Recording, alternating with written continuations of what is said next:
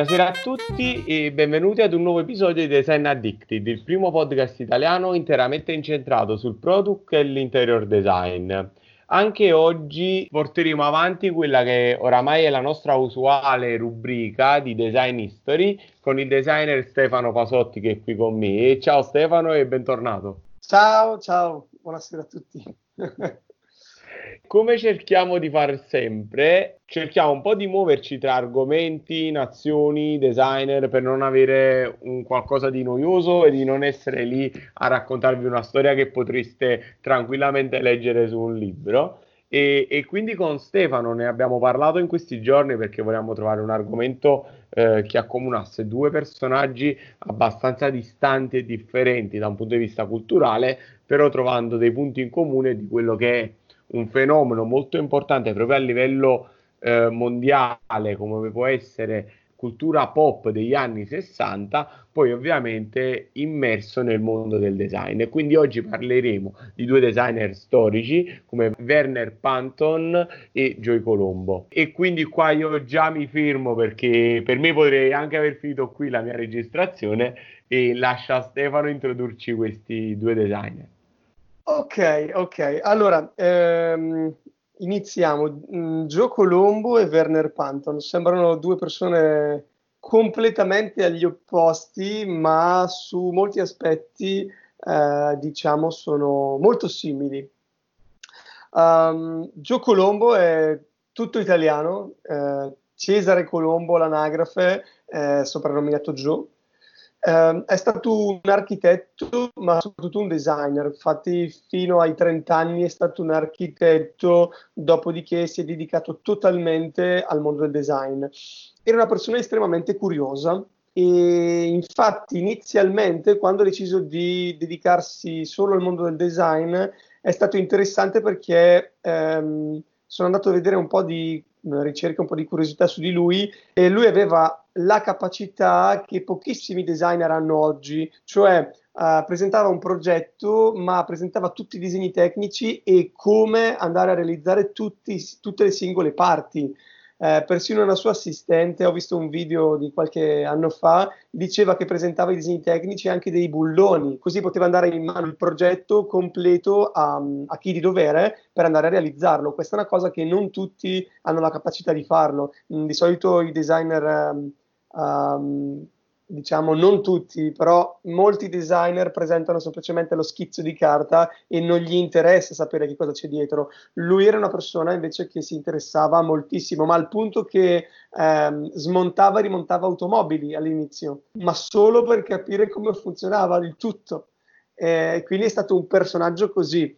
Uh, una cosa interessante è che lui progettava partendo uh, dal, dal materiale, dalla tecnologia questa è una cosa che mh, mm, è molto interessante perché parliamo, mh, mm, iniziamo a catalogarli, nel senso è brutta la parola, però eh, parliamo di persone come ad esempio Gio, Gio Colombo che è nato negli anni 30 e, mm, ed è morto più o meno fino agli anni 60, ma a causa di complicazioni, nel senso siamo in un periodo in cui il fumo e l'alcol erano all'ordine del giorno. Tenete presente che lui ha progettato un bicchiere che io adoro, che si chiama Smoke, ed è un bicchiere fatto per bere e fumare contemporaneamente, ed era fatto per riuscire a tenerlo su una sola mano, sulla mano sinistra, e poter stringere la mano alle persone senza dover ovviamente fare mille giri. Infatti, come ti ho confessato all'inizio, io di Gio Colombo non so tantissimo, però so quei due o tre prodotti tipo la tube cere, appunto abbiamo parlato insieme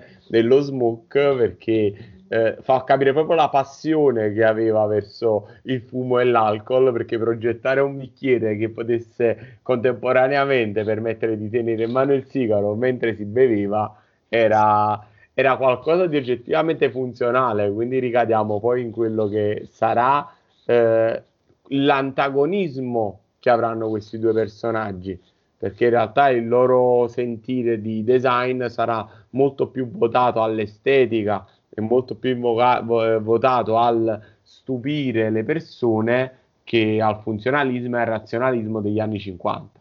Sì, esatto, esatto, esatto. Infatti eh, la funzione c'era comunque, però come hai detto tu c'era anche la voglia di stupire, quello assolutamente. Difatti eh, ci sono molti lavori fatti, eh, se voi semplicemente scrivete Werner Panton Interior Design o Gio Colombo Interior Design, vi stupirete completamente perché entrerete letteralmente in un mondo che non esiste, cioè è stato fatto per poche persone e sono mondi davvero incredibili. Tenete presente che ad esempio la casa stessa di Gio Colombo era fatta a monoblocchi, nel senso che era il blocco della casa, il blocco letto che aveva proprio la possibilità di eh, far scendere una sorta di tettuccio sul letto e dare praticamente la possibilità che di giorno il tettuccio vieni giù e quindi non fa percepire il letto e di notte possiamo alzarlo oppure decidere di alzarlo entrarci, eh, chiuderci dentro ed entrare praticamente in un mondo a sé. Eh, e Gio Colombo era,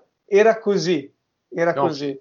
Infatti, quello che ora, ovviamente, come sempre, quando raccontiamo qualche personaggio, non stiamo qui a fare l'elenco di cosa hanno fatto, vogliamo sempre eh, raccontare lo spirito e anche far vedere com'era l'intreccio. Perché vedere i prodotti di un unico designer eh, non, ti dà, non ti restituisce quello che è il periodo, non ti restituisce qual era l'esplosione. Per esempio, in questo caso noi parleremo tanto dei materiali, parleremo tanto di come questi nuovi materiali plastici faranno sì che i designer avranno tanti altri campi in cui sperimentare, cosa che magari fino al 1955 non era possibile. Quindi l'abbiamo già visto con Zanuso e Sapper quando abbiamo parlato dei prodotti che hanno fatto anche per la radiotelefonia, lo vedremo con Panton con le sedie, lo vedremo Gio Colombo con le lampade, tipo la lampada acrilica, cioè vedremo come il materiale sarà una discriminante fondamentale. Esatto, esattamente, ma poi eh, come hai detto tu, siamo di fronte a importanti rivoluzioni tecnologiche, nel senso che la plastica si stava sviluppando in una maniera incredibile. Non vorrei dire una cavolata, ma se non sbaglio è stato il chimico Giulio Natta, uh, non vorrei dire una cavolata, però è stato l'unico premio Nobel eh, nella chimica italiano nella storia ed è quello che ha praticamente creato la plastica, un certo tipo di plastica come la conosciamo oggi. La plastica è in continua evoluzione in realtà, perché aziende come la Bayer, come la DuPont, ogni anno presentano plastiche nuove. La tendenza di oggi è quella di andare verso plastiche sempre più naturali. Eh, la tendenza mh, dell'epoca di Gio Colombo e Werner Pantone era quella di creare un nuovo materiale, qualcosa che eh, in parte era l'evoluzione della bacchelite, in parte erano materiali utilizzati dagli americani nella seconda guerra mondiale, era qualcosa di molto strano um, e su cui molti designer poi hanno lavorato perché la stessa coppia Charles e Eames hanno lavorato con il governo americano prima per delle barelle in legno, dopo per, eh, con delle aziende in collaborazione con la, queste nuove plastiche per la creazione di nuovi prodotti. In questo periodo c'era, ehm, diciamo, in segreto, ma neanche così tanto, la guerra tra le aziende del mondo del design per riuscire a creare la seduta fatta in un monoblocco e nello stesso periodo era praticamente arrivata alla ribalta una plastica nuova che è l'ABS. Oggi la conosciamo per tanti prodotti, viene utilizzato tantissimo dai maker per um, la stampante 3D ad esempio, però l'ABS è ovunque utilizzata per fare davvero qualsiasi cosa. Gio Colombo in questo periodo decide di iniziare a progettare partendo dal materiale ehm, e sviluppando prodotti partendo proprio dal, dal materiale che andavano a utilizzare. ok? In, a, siamo in un periodo di, oltre a rivoluzioni eh, tecnologiche, eh, anche in un periodo di um, ricerca, di, diciamo, di viaggio, di esplorazione spaziale. È il periodo della guerra fredda, è il periodo in cui um, gli americani e i russi cercano in tutti i modi di riuscire ad andare sulla Luna oppure di riuscire comunque ad andare nello spazio. Ok? Storicamente abbiamo Yuri Gagarin che è il primo uomo ad essere andato e tornato, perché anni dopo i russi comunque hanno rivelato che è stato il primo uomo ad andare e tornare, non il primo uomo ad andare nello spazio. E gli americani nel 68-69, attorno a 20 luglio, sono saliti sulla Luna per la prima volta. Quella è stata una cosa incredibile. E questo evento è stato sconvolgente perché ha cambiato tantissimo la percezione dell'uomo nei confronti della Terra, perché ci si è resi conto che uh, lo spazio in cui viviamo non è così vasto come pensiamo, ci sono mol- mondi molto più grandi. E in questo periodo, anzi anche prima, eh, ancora da, dagli, anni 30, dagli, anni 30, quando c'è stato il caso eh, della, caduta di un UFO in America, inizierono a sorgere questi film di avventure spaziali, cose del genere. Per quale motivo vi introduco questo? Uno dei film preferiti in assoluto da Joe Colombo era 2001 di Sé nello spazio. Lui dichiarò proprio che gli sarebbe tanto piaciuto progettare eh, per quel film perché era esattamente l'ideale che lui aveva eh, di un futuro, perché in quel periodo si andava verso proprio un futuro eh, che poteva essere o come in quel periodo, eh, diciamo, pessimo, orrendo, oppure eh, in un mondo come quello creato da Werner Panton o qualcosa di eh, rivolto verso diciamo, un futuro positivo. Dico anche un'opinione su questo perché l'idea, tu lo sai, sono un malato di cinema, quindi so. questo mi, mi tiri in ballo per forza. Eh, l'idea di un futuro o utopico o distopico, se appunto è un futuro propenso a una condizione migliore o peggiore, insomma, eh, è qualcosa che caratterizzerà eh, sempre diciamo, il design da quel punto in poi e soprattutto in quel ventennio lì, perché sembrava che non era più tutto sulla terra.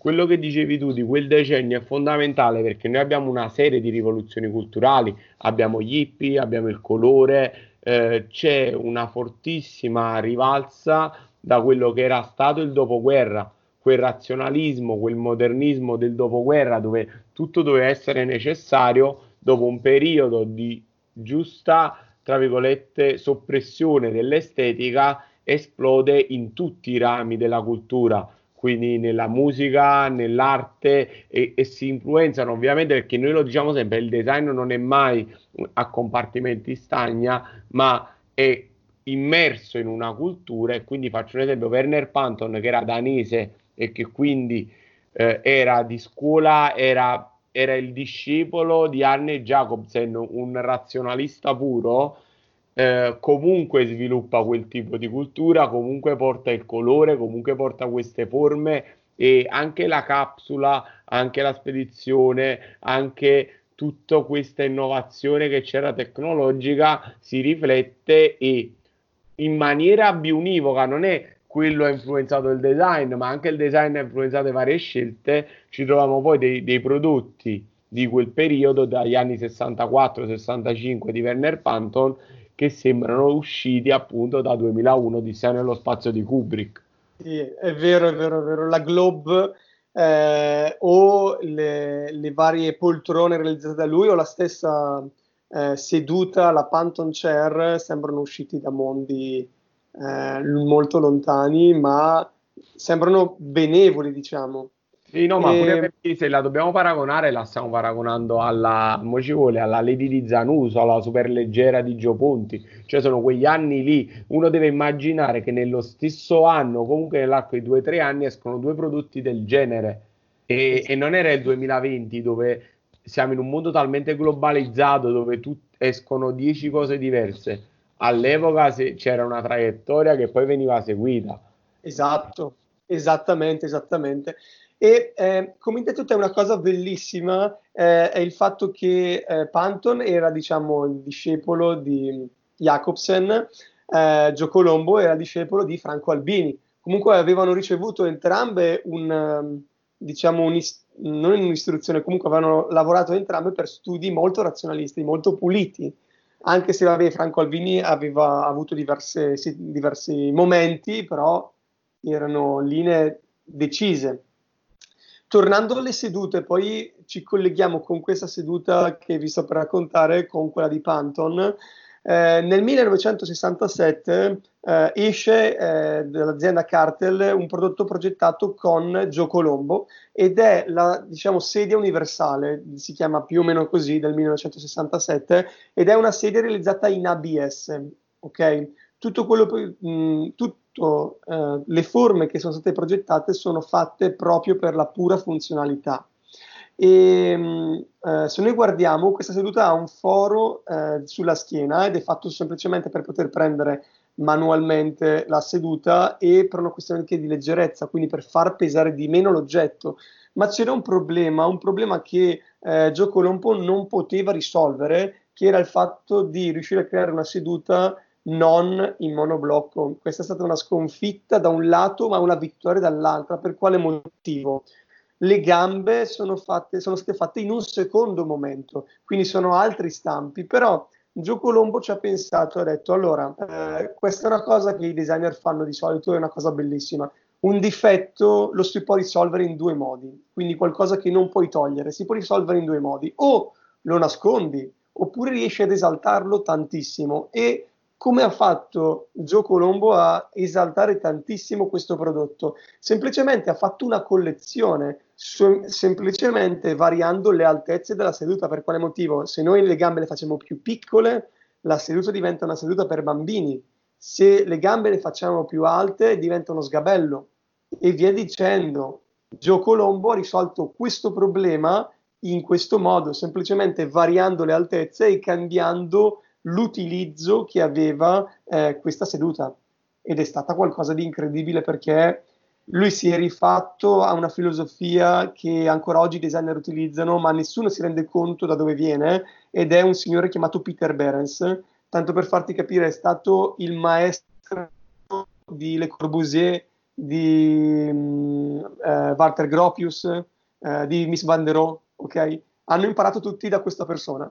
E sì, questa, questo concetto è rimasto, diciamo, uno dei cardini fondamentali di un designer che spesso utilizza. Quando ci sono dei problemi, si va a variare il prodotto per dare nuovi prodotti o si va a, a, a cambiare colore per dare nuovi prodotti sul mercato, abbassando i costi perché eh, in questo modo loro cosa avevano? Avevano una seduta per bambini utilizzando lo stesso corpo, semplicemente cambiando solo le gambe loro hanno girato una problematica in un'opportunità e soprattutto una cosa che spesso diciamo, la prototipazione e gli stampi sono una delle parti più costose di quando si fa un prodotto nuovo.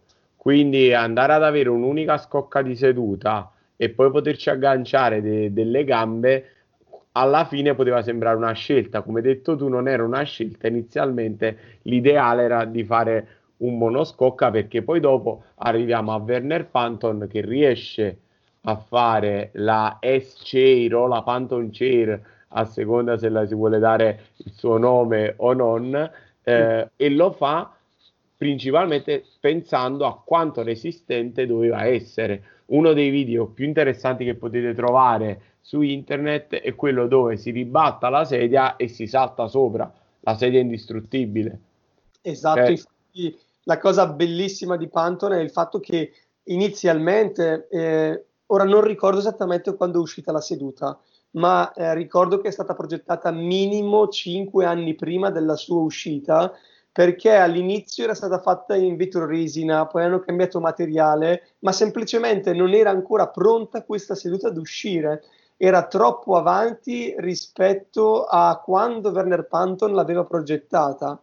E ehm, queste forme sinuose in realtà sono eh, estremamente funzionali perché se voi guardate a terra eh, i, punti cintra- il, i, punti laterali e quello diciamo dove tocca in fondo eh, nella parte posteriore formano un triangolo ok? Eh, e che rende questa seduta estremamente stabile. Lui è riuscito a prendere questo concetto geometrico e, res- e ha reso eh, questo prodotto um, con una forma estremamente sinuosa sono abbastanza certo che ce ne siano state due versioni in due materiali diversi, una in vetro resina e una in materiale, penso proprio ABS, ma non voglio dire eh, una, una, cretinata al riguardo. Eh, sicuramente l'aveva proposta Herman Miller.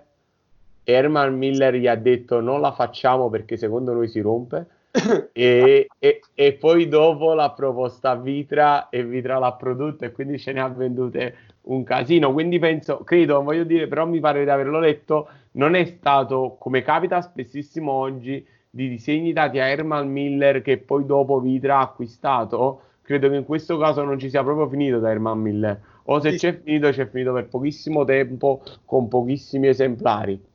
Eh, e poi, vabbè, tutto ovviamente essendo materiale plastico, la cosa che dobbiamo dire sempre è che sia per la sedia di Gio Colombo per Carter che per la Phantom Chair eh, abbiamo tantissimi fazzi e la resistenza del, del prodotto è veramente la, dif- la principale differenza tra l'originale e il falso, oltre ovviamente a tutte le varie firme, cioè Werner Panton firmava qualsiasi cosa. Ho visto che anche addirittura parleremo anche del fatto che sono due eh, designer che sono molto prestati anche all'illuminazione. Werner Panton, tutte le lampade sullo stelo superiore alla firma e il numero, pure se sono migliaia. Cioè, quindi eh, era un maniaco della firma, mettiamola così. Sì, è vero, è vero, è vero, è vero. È vero. Ma poi ehm, eh, c'è una cosa da dire. Il Werner Panton poi ehm, è nata in Svezia, se non sbaglio, un'azienda chiamata Verpan, che praticamente ha tutti i suoi progetti e ha persino la seduta, diciamo, quella che conosciamo noi, che è fatta in una chiave diversa. Hanno i diritti per farla, ma non è fatta in plastica. Ok? È fatta con un tessuto, con una pelle e la gamba sotto è una gamba metallica. Il concetto è lo stesso, ma è fatto in, mod- in maniera diversa, eh, ma fatta dallo stesso designer. Quindi, ad esempio, loro possono farla ehm, perché ha lo stesso concetto, ma è diversa, ma comunque l'ha fatta Werner Panton e poi c'è Vitra che ovviamente l'ha fatto. È interessante vedere come a volte ci sono dei progetti che ehm, magari grosse aziende rifiutano, prendono altri e questi prodotti esplodono letteralmente perché è quello che è successo. La fortuna di Vitra inizialmente, eh, no, inizialmente no perché era fallita se non sbaglio all'inizio, inizio, inizio, ma è stata quella di eh, riuscire poi a collaborare con Herman Miller per determinati prodotti solo per il mercato europeo. Quella è stata una fortuna incredibile e non ho la minima idea di come abbiano fatto. L'unica cosa che so è che c'è stata una stretta di mano.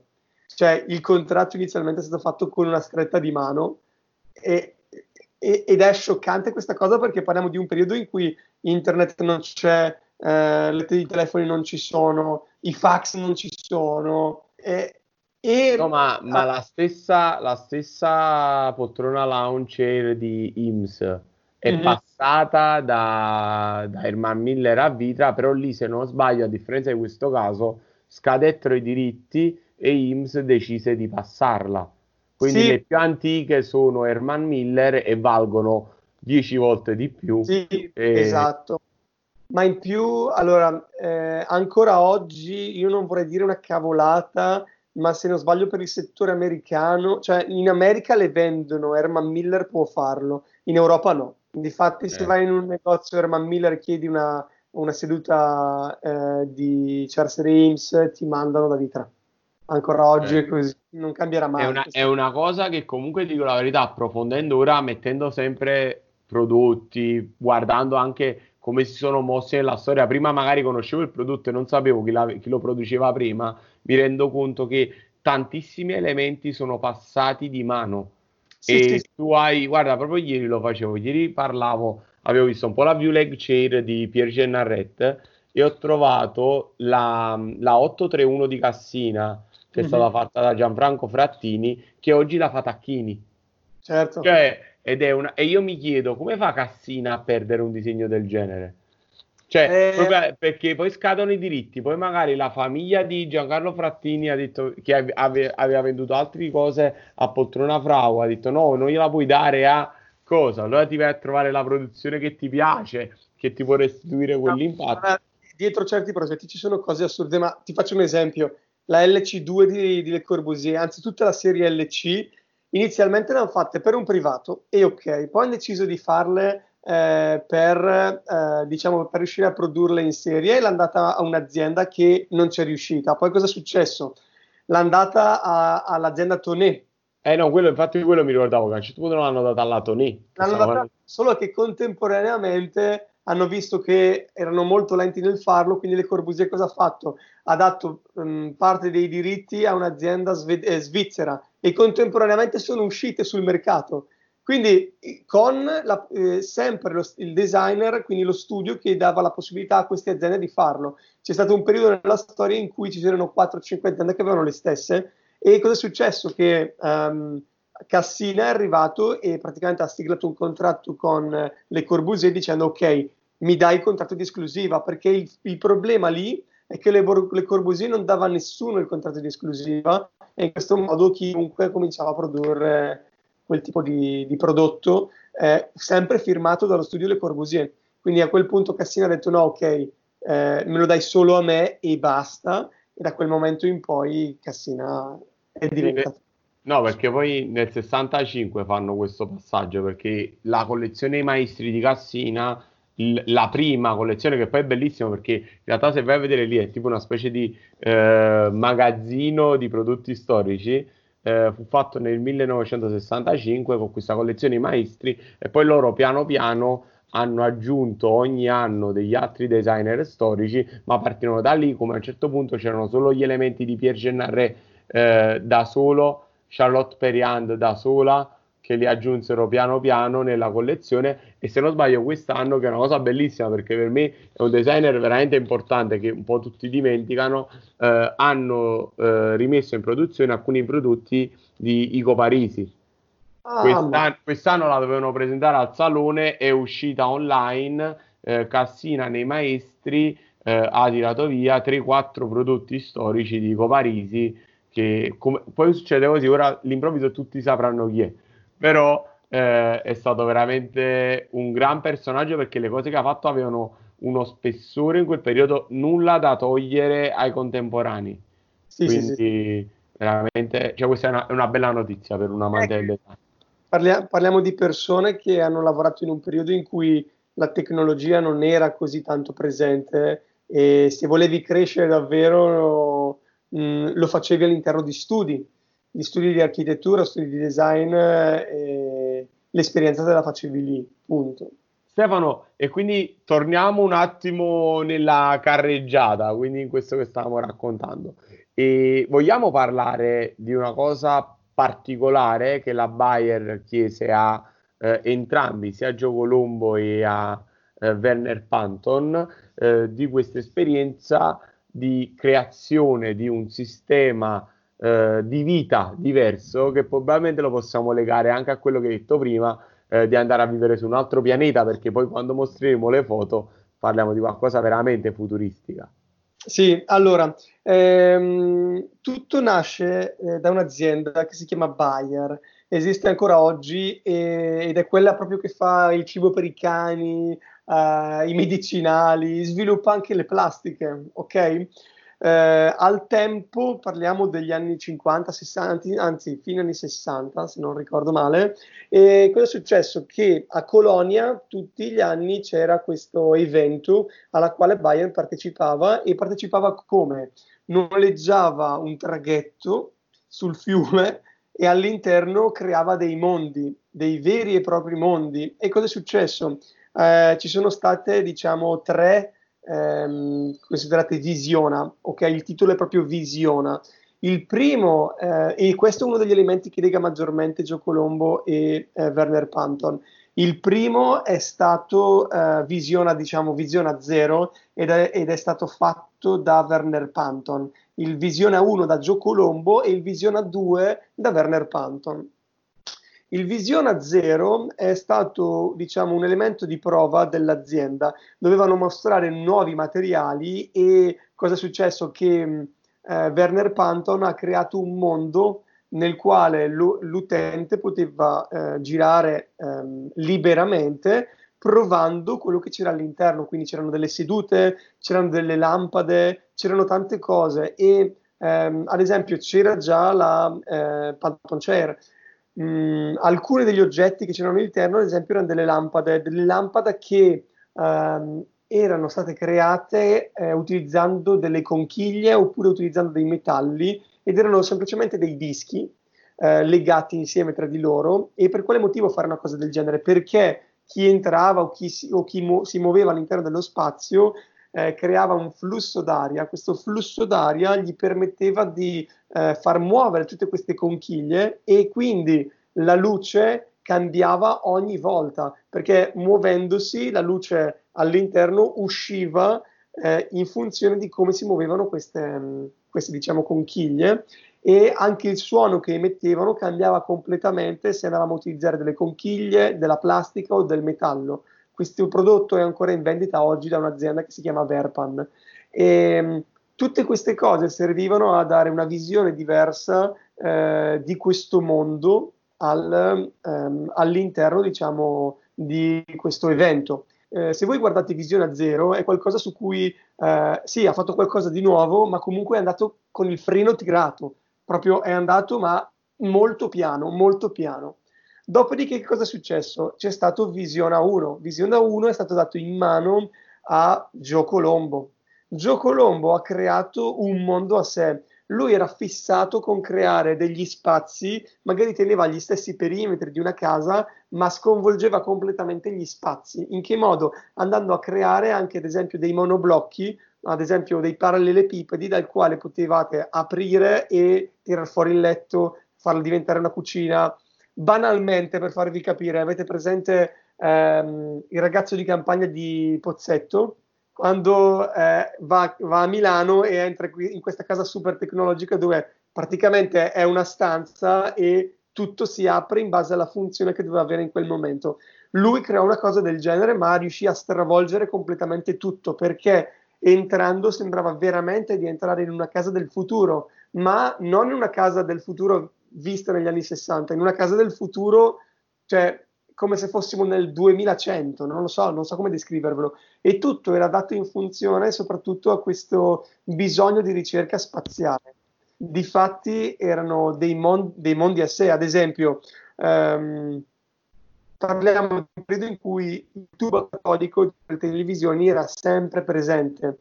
Eh, lui è riuscito diciamo, a posizionare la televisione molto in alto in una struttura a sé in maniera tale da nascondere una serie di difetti, come ad esempio questo tubo catodico.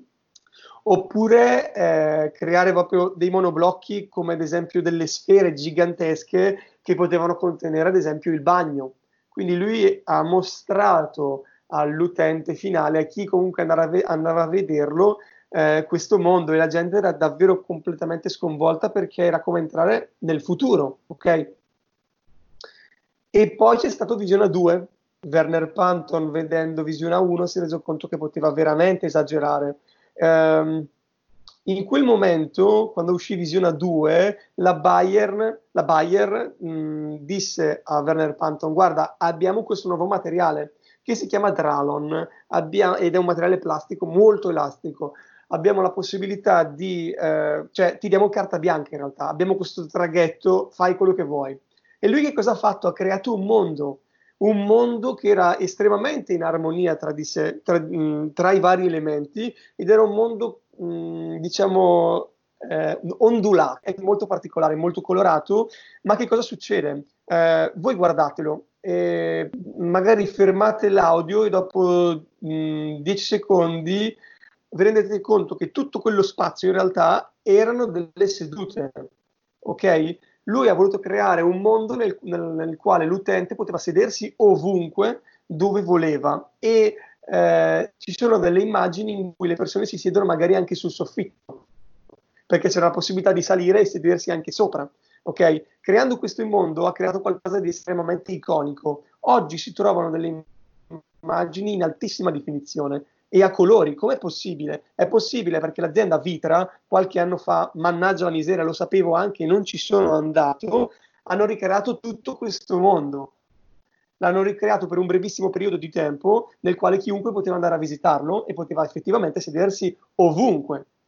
In questo modo, eh, in queste tre versioni di Visiona, eh, questi due designer hanno davvero dato una svolta completa eh, ovviamente parliamo di eh, designer che erano sì funzionalisti, ma avevano la necessità di dare cosa in più al loro prodotto. Ancora oggi, dalla visione 2, sono usciti dei prodotti tipo la Cloverfield o cose simili, eh, fatti dall'azienda Verpan, nel quale hanno fatto diversi esperimenti. Ad esempio, hanno messo alcuni di questi blocchi, c'è il video su YouTube, alcuni di questi blocchi li hanno messi in un'università senza dire nulla e hanno lasciato eh, un filmato, hanno filmato questa situazione per qualche ora e hanno visto che ad esempio gli studenti vanno a sedersi in qualsiasi posizione, perché questa era l'idea di Werner Panto, dare un prodotto nel quale l'utente finale poteva, eh, in realtà il prodotto si adattava ai bisogni dell'utente finale, ok? è, è come ad esempio una, so, una maniglia che è estremamente ergonomica va ad adattarsi a qualsiasi forma di una mano. La stessa cosa fa, eh, fa, fanno molti prodotti come la Cloverfield di Werner Panton che vanno ad adattarsi ai bisogni, ma perché il prodotto si presta a queste cose, ok?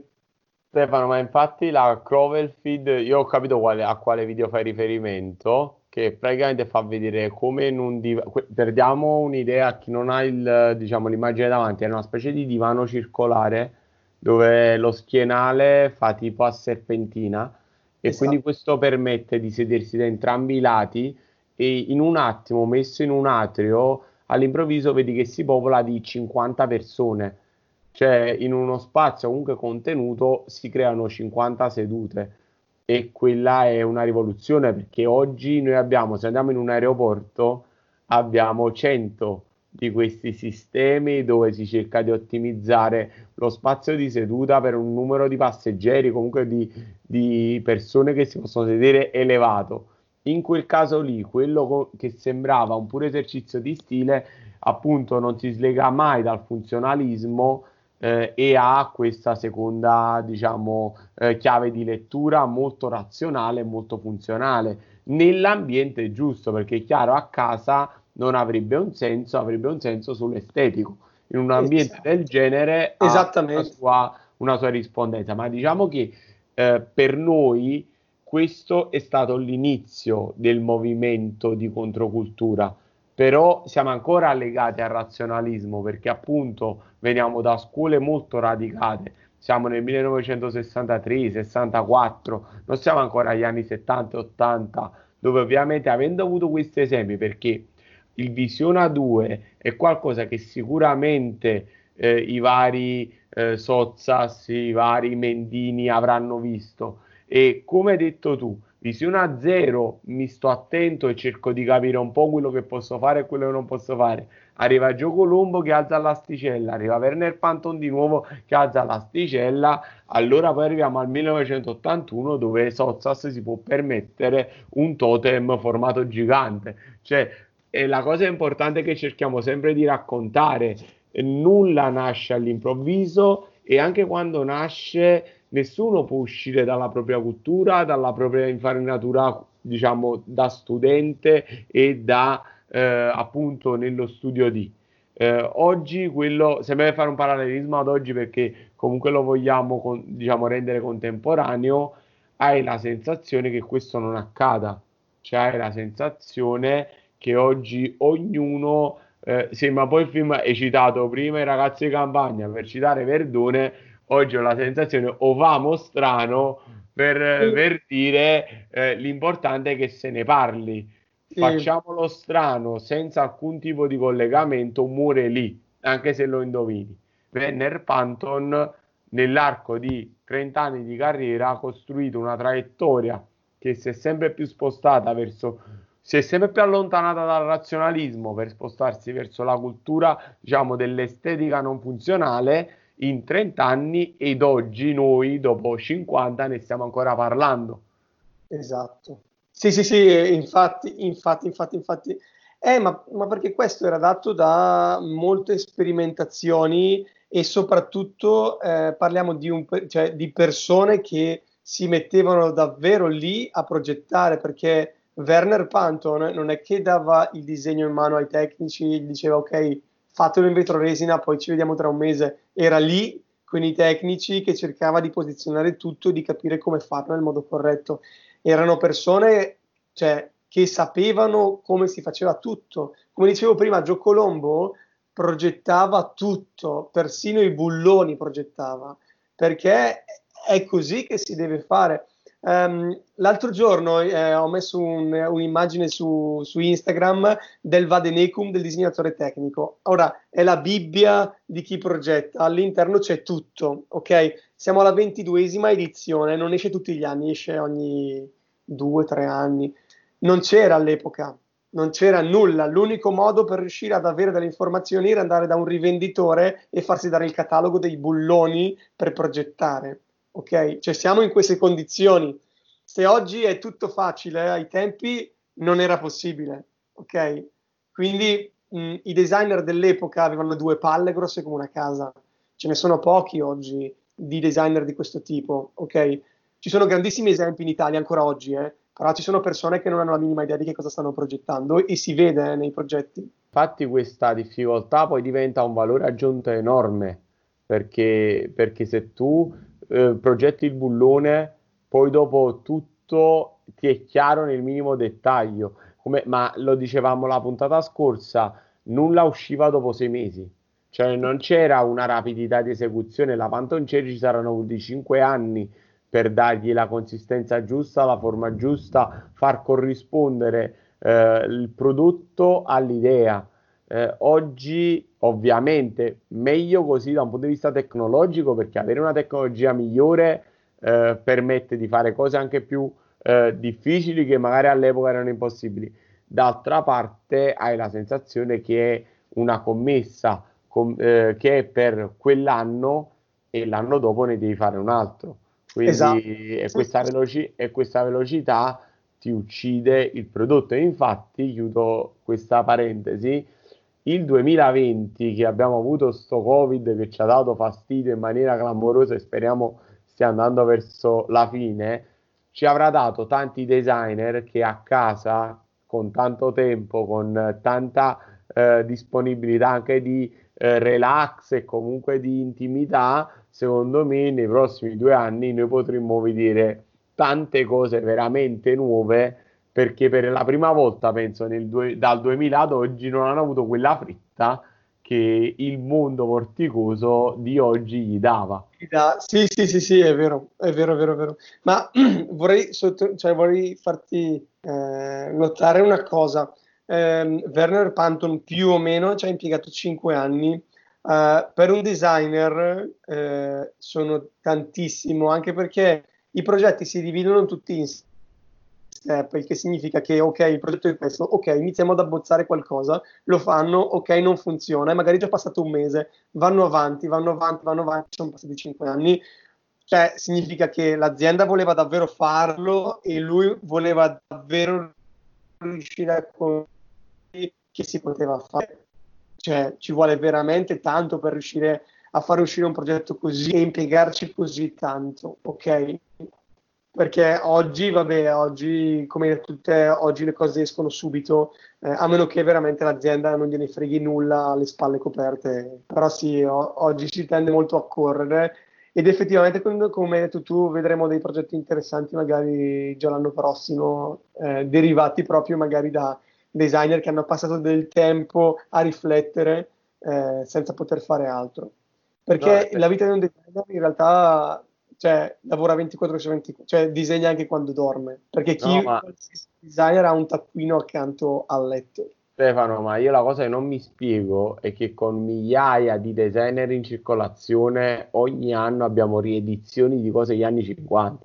Cioè, significa che comunque quei migliaia di designer, tutte queste idee valide, non le tirano fuori, perché, una, perché comunque una produzione può fare al massimo 50 pezzi nuovi in un anno, non è che ti puoi mettere a fare eh, tonnellate di cose. Quindi se tu vai a ri- eh, se Cassina deve tirare fuori eh, Ico Parisi, va bene che lo fa perché ha senso, però significa pure che non è arrivato nulla di fantastico. E ci, cioè, non te lo so dire se è solo un lo, fatto necessario. Ti spiego, ti spiego io la motivazione. Eh, il motivo è che oggi le persone, i designer, hanno bisogno di perdersi, di perdersi completamente. Vi faccio un esempio. Eh, l'ultimo periodo di vita di Le Corbusier è stato passato in una baracca che dava su, sul mare, ok? In una baracca dove nessuno sapeva dove fosse, tranne i familiari, perché aveva bisogno di perdersi. In questa cavolo di baracca c'era una porta e una finestra ed era davvero in 20 metri quadrati e aveva la necessità di perdersi.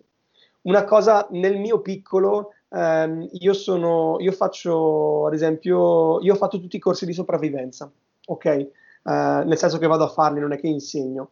L'ultimo corso di sopravvivenza è stato fatto um, con tre notti in cui, tre notti e quattro giorni in cui non hai sacco a pelo, non hai tenda, non hai il coltello, non hai le scarpe. Devi sopravvivere. Lì apprezzi tutto dalla vita, ok? Soprattutto quando non hai nulla, ti trovi i cinghiali accanto e non hai nulla. Lì apprezzi tutto della tua vita, perché purtroppo noi siamo nella situazione in cui abbiamo tutto, abbiamo i cellulari, abbiamo tutto a disposizione, tutto quanto. I designer di allora, molti sono cresciuti con nulla, nulla di nulla, non avevano possibilità di fare una mazza di niente. C'è una coppia di designer che conosco molto grossi, non farò il nome. No, faccia, facciamolo, facciamolo. Ok. Mm-mm. Questi designer si chiamano Angeletti e Ruzza, tanto di cappello, sono dei designer molto umili con i quali ho chiacchierato e mi hanno chiaramente detto che all'inizio uh, non ne avevano neanche uno, avevano una macchina scassata, erano arieti e facevano magari avanti e indietro da Milano per andare a presentare dei progetti perché all'epoca c'era il fax, ma la cosa fondamentale era riuscire a presentare fisicamente il prodotto e presentarsi come persona e non avevano le disponibilità economiche, avevano avevano una persona che gli faceva i prototipi, che era un mezzo ubriacone, che con il tornio lavorava i pezzi. Cioè, sono cresciuti così, loro hanno fatto delle cose pazzesche, ma anche loro mi hanno chiaramente detto non avevamo disponibilità economica, noi avevamo la necessità di presentare dei prodotti, ma come, come, mi, aveva, come mi, hanno detto loro, se non, hai se non hai progetti già fatti, le aziende non ti cagano, quindi hanno cominciato a presentare, a partecipare a concorsi per riuscire ad avere qualcosa da poter presentare. È proprio quello che credo, penso che oggi eh, questa comodità sia più gran- il più grande pericolo per un designer perché l'idea di fare il 3D, di fare, diciamo, di andare in un'azienda convinti che il tuo lavoro è separato dal prototipista, il tuo lavoro è separato da chi fa eh, diciamo, il prodotto vero e proprio, è proprio quella distanza che non si riesce a colmare. Infatti oggi prendo, faccio un esempio contemporaneo di persone che secondo me sono a quel livello di quelli degli anni 50, i fratelli Campana, Fernando mm. e Umberto Campana, e ragazzi, loro non avevano niente, facevano le cose con le lamiere delle favelas, con uh, il legno che trovavano nelle favelas e tutto questo li ha portati poi a fare, che ne so, la vermigliacere per Edra, dove loro hanno mandato, e ho, ho, visto un video perché poi ho avuto la fortuna di parlare con Nicolò Paccagnella, dove loro mandano il video all'azienda come fare la sedia, fatto da loro, perché ah, si doveva intrecciare in un determinato modo, erano un chilometro di corda e loro ai eh, diciamo operai vi, eh, di Edra che la dovevano realizzare hanno mandato il video di loro che si mettevano lì a intrecciare. Perché stavano in Brasile e stiamo parlando di gente che oggi non espone più al salone perché va direttamente in galleria d'arte perché oggi chi è a quel livello perché è un altro argomento che prima o poi toccheremo non, non si abbassa ai brand cioè non è che non si abbassa ma è di uno status diverso perché eh. oggi eh, una volta Cesare Cassina, Cassina era una cosa, oggi vai direttamente in galleria. Sì, perché... sì, sì, chiaro, chiaro, chiaro. Ma guarda, ti dico tanto di cappello perché cioè, è così. Mh, mm, a, ehm, noi designer abbiamo bisogno di una grossissima dose di umiltà ed è una cosa che ci manca e soprattutto una cosa fondamentale è quella di ascoltare chi ha più esperienza di te.